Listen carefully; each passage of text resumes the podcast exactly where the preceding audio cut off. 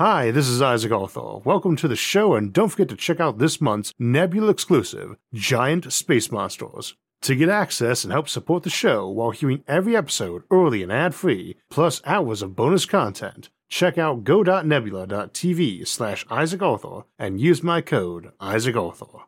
This episode is sponsored by Brilliant. As futurists, we love to think about the technologies that will enhance the lives of our distant descendants. It's easy to forget, though, that there will be some pretty amazing technologies we'll actually live to see.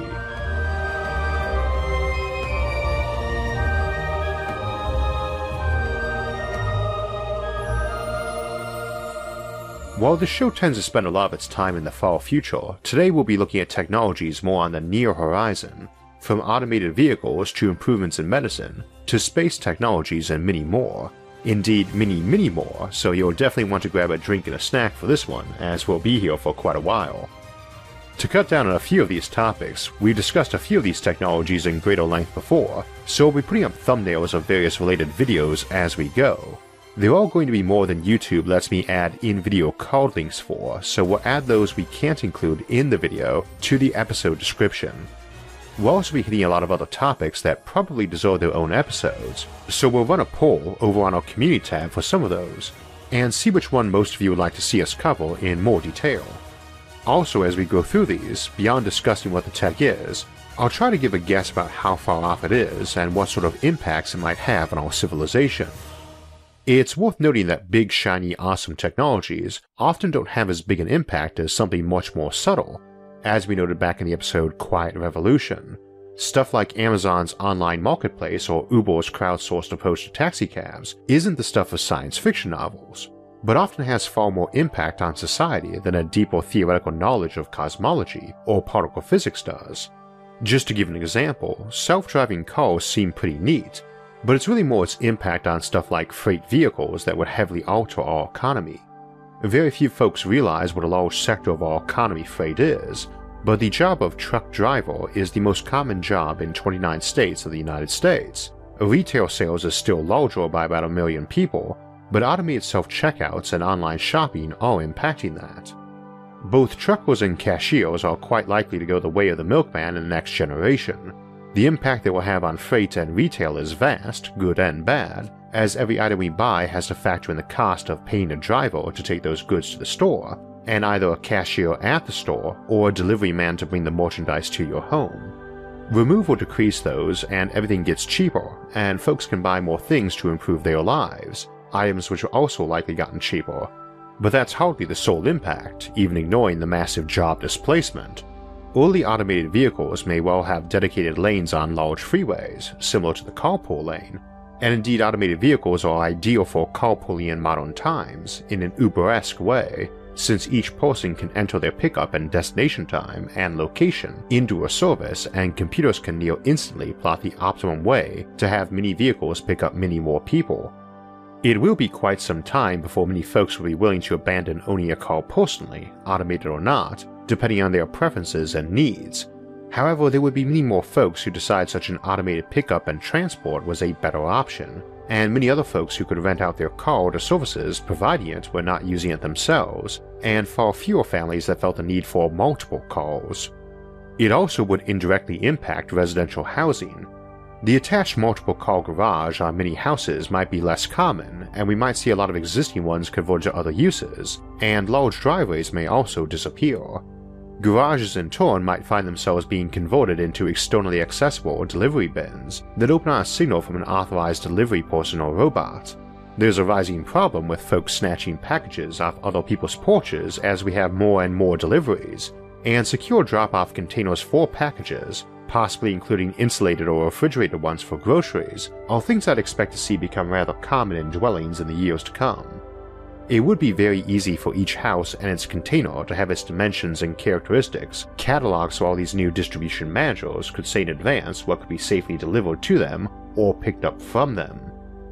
Of course, a lot of this delivery tech might be interrupted by improvements in 3D printing, as some products might be delivered to your home in the form of data and printed on the spot. Or we may even have roving printing and delivery trucks for some items, See the episode The Santa Claus Machine for more discussion of the uses and challenges of advanced 3D printing, or our episode Synthetic Meat for a discussion of printing steaks at home, rather than getting them delivered from a long supply chain originating from a cow. Another one of those tiny techs that would be better automated is cataloging. Smartphones or internal sensors would monitor where all your junk was and tagged it, and you just slap a barcode or RF sticker on it from some cheap roll of stickers and scan the object while saying what it was, assuming most products don't come with such things built into them to help with the inventory at stores, which could be used at home too. The follow up on that would be optimizing software that suggested and displayed ideal packing of everything from your attic to your refrigerator, based on minimizing space and maximizing easy access to regularly used objects, and potentially also telling you stuff like, based on attic or basement temperature and humidity changes, this object should not be stored here, or the following food items in your pantry or refrigerator are nearing their expiration date. AI might go even further and recommend lifestyle changes based on your eating, shopping, and other habits, a problem we're already facing with private data collection today.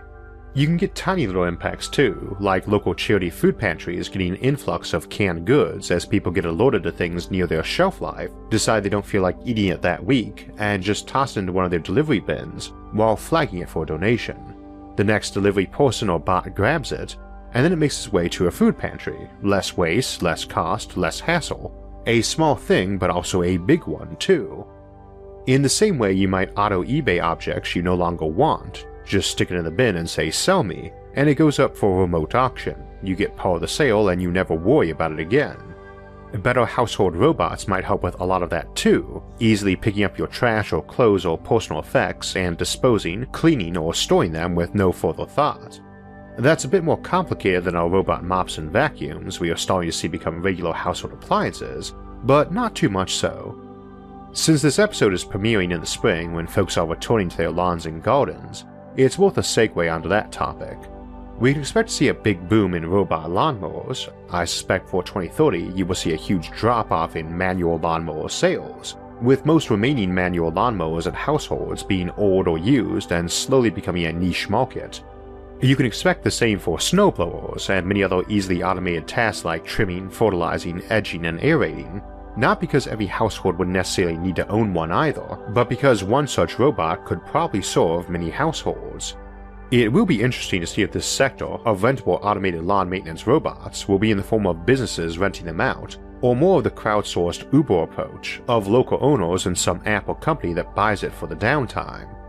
This need not necessarily be limited to robotic equipment either, but various more expensive tools folks need not very often. After all, for something like a snowblower, even in the winter they spend most of their time shut off, but if the snow is coming down, it's nice to have first dibs on its use by owning it personally.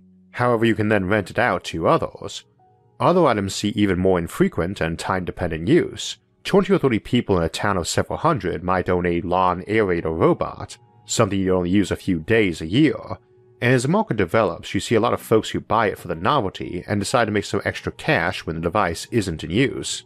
It's also good for ecological reasons too. Healthy lawns that are maintained and fertilized on proper and accurate schedules save a lot of water and fertilizer and decrease a lot of runoff issues we have with that. You also might see a drop off in lawns in favor of more complex gardens if robots are handling most of the grunt work, be they strictly ornamental or food producing gardens, Better digital mapping of lawns is also something I'd expect. It's nice if your fertilizer robot knows the type of tree it's meandering by and its mass, so it can fertilize appropriately, but it's also handy to homeowners and agencies to be able to see when a tree needs to be trimmed or brought down to minimize the risk to houses and power lines. Of course, we're also seeing improvements in boring technology that might see burying lines and many other utilities get far easier, cheaper, and more common. One other example of unexpected business impacts before we move on to more technology. Insurance companies may see a decline in claims, and consumers in their premiums, from all this automation. We won't use self driving cars much until they are demonstrably safer than the average driver, let alone those who are inexperienced or under the influence, which is where a vastly disproportionate number of car wrecks come from. So, too, more home and lawn automation and computerization is likely to see all sorts of house damage decrease in frequency or severity. An ounce of prevention is worth a pound of cure, as the saying goes, and we'll be seeing this more and more in medicine. DNA testing is now dirt cheap, and I expect it to become near universal by 2030, even if it's the insurance companies paying for it. There's just so many illnesses that can be prevented or mitigated with advance warning when someone is predisposed to them genetically, and many illnesses that can be cured or mitigated by early warning through detection. When I was a kid, the MRI machine had just been invented a few years earlier by Raymond Damadian. As they became cheaper and better, they have saved many, many lives, not to mention much hardship. With improvements to them, the software running on them, and the cost of making them, we might expect to see full body scans at even better resolution than now be a routine part of an annual physical. However, we've also seen the Fitbit and parallel devices become quite common in the last few years, and I expect they'll get even more widespread in their use and uses. Laser imaging, constant tracking of heart rate and blood pressure, and possibly many other blood related bits of data may result in someone's smartphone being able to build a ridiculously accurate day by day or even minute by minute medical log of those sleep cycles and other biological cycles, weight, body fat, calories in and out, and an ever growing catalog of relevant health information that could be automatically analyzed and forwarded to your doctor or expert AI. There's another sector that might see some drop off as equipment for medicine and delivery improves, we might see a lot of medical tests performed by technicians we often get a couple weeks before our physicals be something done at home. How tricky might be a bracelet that could image for an artery or vein and grab a quick blood sample for pickup and transport to a lab for analysis. I'd not expect too much that in the next decade, but probably within a generation, two at most, we'd see a lot less routine trips to the doctor for preventative medicine, while at the same time having vastly more preventative medicine. That's the sort of thing that could have a huge impact on the health sector, when the vast majority of ailments are detected almost immediately and at home. AI could also have a major impact on these jobs, as some things like analyzing a bone for a fracture can be performed far more accurately by software than by a human. Needless to say, improvements of nanotechnology in medicine would be beyond helpful, as would various types of cybernetics or mind machine interfaces, like we've looked at in our cyborgs, mind augmentation, and mind machine interfaces. And we are seeing major developments in all those now, not just in the pages or scripts of science fiction anymore. I suspect we'll also see far more improvements in things like gene therapy, cancer treatment, and life extension, Indeed, as we discussed in Life Extension and Science of Aging episodes, all medicine is life extension technology, a favorite quote of mine by my friend Aubrey de Grey of SENS Research Foundation. As folks continue to live longer and healthier lives, they can enjoy a far larger percentage of their life being economically productive, which would doubtless see some major impacts on those sectors of the economy centered on children or the elderly. If you join the workforce at 25, retire at 65, and die at 80, you get 40 years of work, 50% of your life. If you live to 100 and are as productive at 85 as at 65, then you get 60 years of work, 50% more, and can work for 60% of your life, 20% more. But you're gaining more skills every day. What's more, if we assume a stable population of zero growth for the moment, averaging 100 years to keep it easy, a kid in K 12 is only spending 13% of their life getting state funded education and 60% of their life paying taxes for that education, as opposed to the earlier example where they retired at 65 and died at 80, 60% of their life getting schooled and 50% paying taxes for it. That's literally 50% more production versus education time for the longer life meaning you could spend 50% more on education, or 25% more for it, and 25% in lower taxes or educating people longer. Of course, that was assuming people are as productive, but in a high skilled workforce, more experience often means more productivity, so it's likely even better than that 50% increase we just calculated. Of course, you often have to retrain people as technology and industry changes, which is no easy thing as we found, not to mention train them in the first place, and education technology is the next big one we'll discuss. College has become rather more common than it was when I went, and certainly when I was born, and even then it was pretty common compared to the mid 20th century. There is a feeling among many that we've reached peak college, about the maximum percent of folks who are attending university, and I kind of agree, I will say outright, I think the number of degrees and the value of those degrees to those getting them has dropped sharply, and I have some rather pointed views on our colleges I'll keep to myself. But I don't think we'll see a drop off in folks getting more education, quite the opposite, in fact. I do think we'll see a drop off in physical university attendance and a slower but sharper drop in tuition the next few decades as we see more and more online schools arising and being seen as more valuable than they currently are. But it's also worth mentioning trade schools or on the job training will likely come back around, as the need for workers specifically oriented to maintaining robotics and AI increases. Needless to say, I'd like to see improvements in teaching technology. We've discussed before some options like a computer that monitors a student's interest in something they are reading by scanning their eyes and vital data, to switch to an alternate example or zoom in on a topic that piqued their interest, or sensing they are growing frustrated with a problem and summoning a teacher. However, the use of artificial intelligence in learning can't be underestimated. If you can track a student's progress individually and far more accurately on each topic, or even how they respond to certain teachers or styles, we can better match them up and also hopefully cut back on standardized exams, which so often leads to teaching to the test, which is unsurprisingly rather unpopular with everyone, even those who view it as the best option, or least worst, for evaluating performance of students, teachers, and schools. The use of artificial intelligence in administrative roles and the impact of that cannot be downplayed either. While we principally think of robots for drudge work or giant factories, even relatively simple AI can do wonders for clerical and administrative tasks. Computerization has always seen more use in offices than factories anyway, but just use that example from a moment ago of a computer monitoring a student's vitals to track mood and engagement the same software can be used at workplaces to help allot work tasks to those who enjoyed them and perform them better, which tends to be synonymous. From a managerial standpoint, if you can go in and see who does what best and likes it most at a very accurate and detailed level, you know who to assign to what and who to promote or fire, or who to put on shift together. You can shift things around for ideal performance if you have data showing folks in good or bad moods around a given coworker or superior, the same applies to stuff like online dating too, since anytime you have vast amounts of data on folks, it's much easier to build a true and accurate profile of what they like or dislike. Arguably even better than they could say themselves, since even ignoring lying, we often aren't consciously aware of a lot of our preferences and irritations. I'd imagine few dating websites would have a performance mark for people who can't stand it when someone else chews with their mouth open or tends to click pens or tap their fingers. But if you're monitoring folks all their life, though, stuff like that could be included in an algorithm that filtered folks from each other for such minor but deal breaking quirks.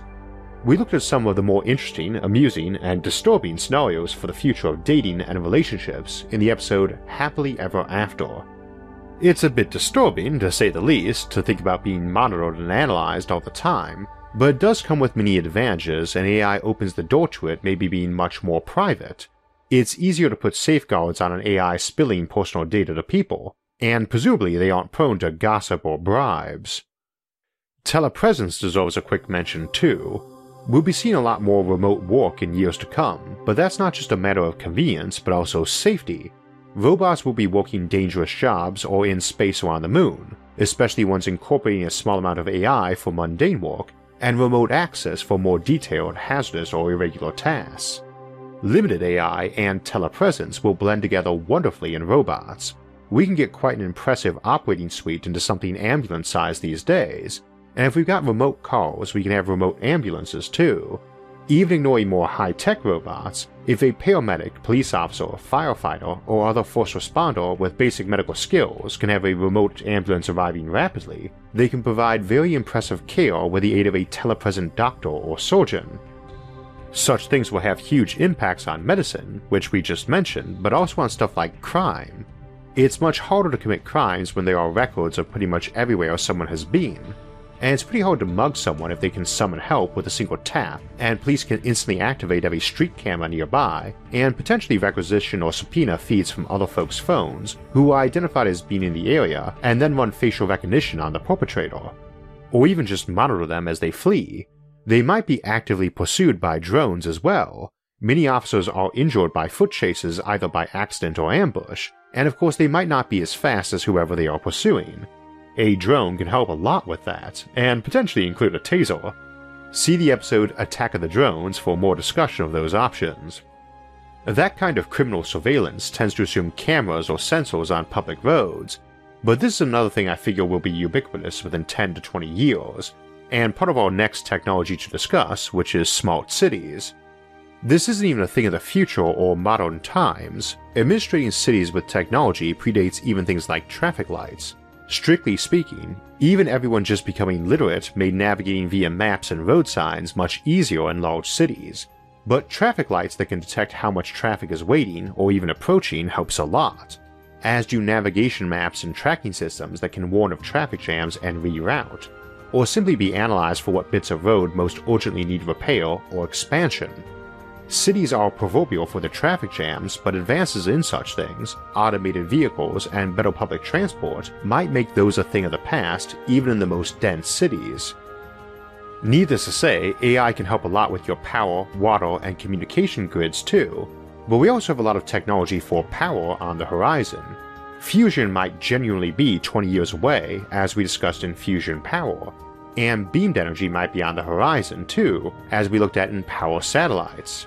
But photoconductive graphene and perovskite solar panels might allow massive cheap printing of solar panels, ones so cheap and thin we could use them as casually as wallpaper. You don't need advanced metamaterials or hyper efficient batteries to help with power if you've got dirt cheap solar, though we're seeing tons of improvements in both.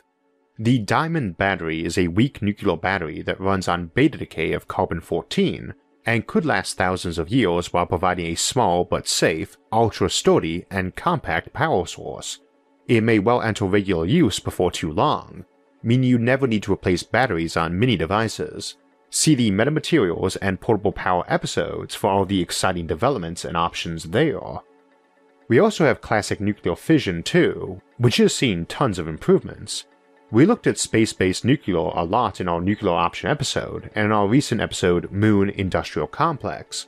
While thorium is a tempting and much talked about option, uranium molten salt nuclear reactors offer a lot more promise for near term, safe, cheap, and massive power production. Modern nuclear reactors in general don't need to be far from cities, they are indeed quite safe. But one of the big hurdles for nuclear power is the fear of it.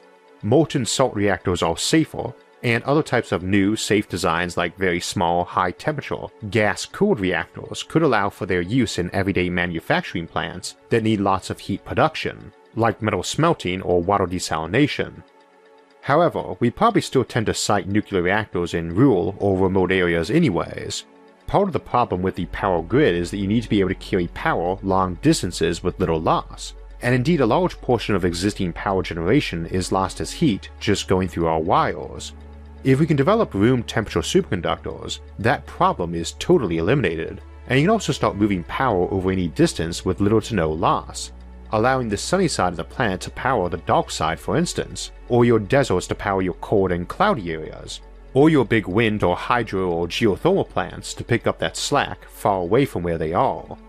Assuming we remain resistant to nuclear fission and don't get fusion or power satellites, and I'm hoping that wall will break on at least one of those in the next couple of years or decades, because abundant safe power is something that we need badly, and that would benefit us in a thousand economic sectors. Room temperature superconductors may elude us forever, but if they can be made, they likely will be found within this generation. And we've been having a lot of luck with very recent work in two dimensional materials like graphene and molybdenum diselenide, and research on what's called magic angle orientation of those nanoparticles. Superconductivity, however, is a topic that requires a bit too much discussion to go into in any detail today, and we're definitely overdue to give it its own episode. Of course, advanced geothermal energy production might get easier soon too. Normally, geothermal power relies on heating water to turn turbines, and that might benefit a lot from improvements in boring technology, allowing us to drill those holes and lay those pipes deeply underground for much cheaper. However, we also have a device called a thermocouple that is basically a metal rod that produces electricity if one end is hotter than the other. These things aren't terribly efficient, but they are ridiculously cheap and sturdy, so one that was basically a long rod hammered into the ground would be nice for power if it was simply more efficient and certain materials called skutterudites are showing promise in allowing thermocouples that might be efficient enough to make them a realistic option for commercial power generation. I suspect most of us would rather like the idea of our power and heating or cooling supply being a big rod in our basement, rather than something that has to be brought in by wire, pipe, or transmission from afar. So if that did become economical, it might become preferred or at least take on the role of a backup power generator or supplement. residential power production is having a major impact on infrastructure already, along with other technologies like water collection or waste recycling or the like, which makes going off grid more tempting for many rural folks. Of course, you'd still need roads to those places, or maybe not. It's an old complaint that people often wonder where the jetpacks and flying cars are that science fiction promised them way back. And same as we might see drones doing a lot of deliveries in the future, that is actually technology that can be scaled up for people too. I should also note that one of the reasons we don't use a lot of blimps and dirigibles is because it's so hard to keep lifting gases like hydrogen and helium from leaking out, as they are atoms smaller than the material containing them usually. However, pristine graphene is impermeable to these gases, so we may see some big improvements in quadcopters and gas containment that might allow some safe and affordable flying vehicles to finally hit the commercial marketplace, and maybe sooner than later. We've talked a lot about automated supply and manufacturing, and while the self replicating robot is often seen as very sci fi, this is one I expect we'll have in the next 10 to 20 years too. Probably not as a tiny nanobot, though maybe, but more likely as what we call a clanking self replicator, which is more of a large scale automated factory. If you've got enough automation in your supply and manufacturing, you arguably already have a self replicating machine, even if bits and pieces of it occupy 10,000 factories and mines and freight vehicles. There's also nothing special about one that requires no human involvement. We want such devices because of the vast amount of production they represent and their ability to exponentially grow that production as they make more of themselves.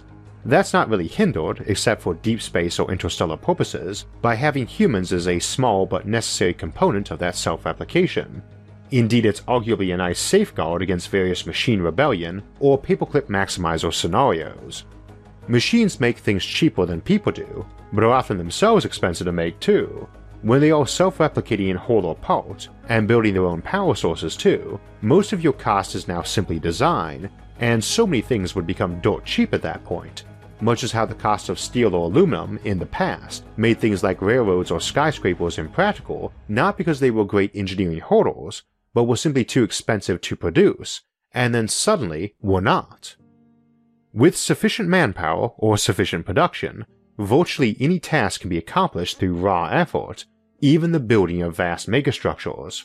If the machines do most or all of that effort, including mostly making themselves, the game changes on everything. And that game may change in a mere generation, giving us unbelievably immense production and work capacity as we say here on SFIA, if brute force isn't working, you're not using enough of it. And soon, we may have more than enough of it. It's always hard to predict when new technologies will roll out and how quickly they'd catch on. For instance, as usual, I wrote and recorded the script some months before it aired and predicted how we'd see a lot more deliveries of groceries and remote work and learning, I was thinking the boom in that would be in a decade or so, and with the current health crisis, I'm inclined to revise that as happening a bit faster now. Every storm has its silver lining, and we might see a lot of preventative health monitoring we'd mentioned today develop sooner, along with being able to use people's phone positioning data to help rapidly track and contain outbreaks, as we could simply compare their times and positions to other folks to see who might have been exposed, and alert them. Things like that raise privacy concerns that could be addressed in many ways, both by policy and technology, but one way to do that effectively, rapidly, and privately might be employing artificial intelligence using neural networks, a rapidly growing area as neural networks are far better at prediction and decision making than classic computers. If you're interested in learning more about neural networks, there's a great course on it from Brilliant, which offers extensive but plain English and interactive learning methods for that topic and many more. If you'd like to enhance your own understanding of science and do it from the comfort of your own home and at your own pace, or have family members who need to do the same, then Brilliant is a great match. Brilliant is an online learning community with over 60 interactive courses and many quizzes and puzzles, plus fun daily challenges that help get the brain warmed up for the day. Those challenges provide a context and framework that you need to tackle so that you learn the concepts by applying them, which is the best way to learn new concepts. Brilliant makes learning fun and easier, and their online community gives you places to discuss the material or ask questions, and their mobile app's offline feature lets you take courses even when you're not getting a good signal. If you'd like to learn more science, math, and computer science, go to brilliant.org slash Isaac and sign up for free. And also, the first 200 people that go to that link will get 20% off the annual premium subscription, so you can solve all the daily challenges in the archives and access dozens of problem solving courses. Today we were looking at technologies coming up in the near future and how hard it is to predict when breakthroughs will be made. So next week we'll look at what might happen if no more breakthroughs are made in technological stagnation. The week after that we'll be exploring the idea of life not based on normal organic chemistry or even carbon at all, as we look at the idea of non-carbon based life and the stranger life that it might be and the stranger locations we might find it. If you want alerts when those and other episodes come out, make sure to subscribe to the channel. And if you'd like to help support future episodes, you can visit our website, isaacarthur.net, to donate to the channel, check out our catalog of episodes or book recommendations, or buy some awesome SFIA merchandise. Until next time, thanks for watching, and have a great week.